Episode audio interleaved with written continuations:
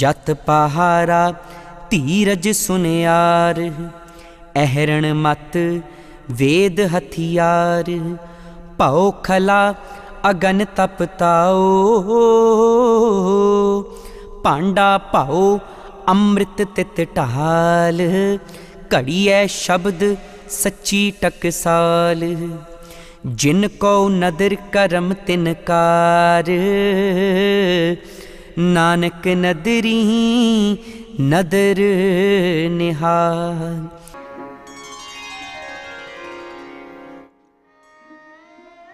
In this pauri, Sadguru Nanak gives the essential qualities which are required for meditation on the Divine Name and the realization of the Divine within in the form of a simile. A goldsmith shop is here taken as a model. Let self control, control over all the sense organs, tongue, nose, ear, skin, etc., be the furnace. Forbearance, remaining calm and charitable under all trials. The goldsmith, reason, the power of judging right and wrong. And smithy, self knowledge. I am not the body, but the Atma. The hammer, the fear of God, the bellows, penance. Discarding all pleasures of flesh with a burning desire to reach the truth.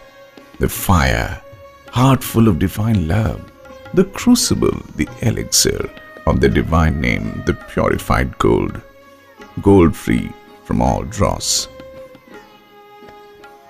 In short, by following the above given process, the pure divine name dwells in the human heart and fills it with a sense of presence of divine reality, both within and without in the whole creation. In this true mint, the company of saints and God conscious persons, one realizes the divine within. The above given method is adopted by only those who acquire the grace of God by following the teachings of the Satguru in complete humility and self abnegation. I'm nothing. O Lord, all my qualities and powers flow from Thee. Without them, I cannot raise even my little finger. Please note, in a steady mood of forbearance and tolerance, one has to keep self control over all his desires and be a staunch devotee of truthfulness. With these fundamental qualities as the basis, one has to listen to, study, and act upon the teachings of the Satguru. Then, with the fear of God in the mind and a sustained and steady mood, one has to meditate on the divine name. In this way, all the dross of selfishness is removed and the divine within shines in its full effulgence.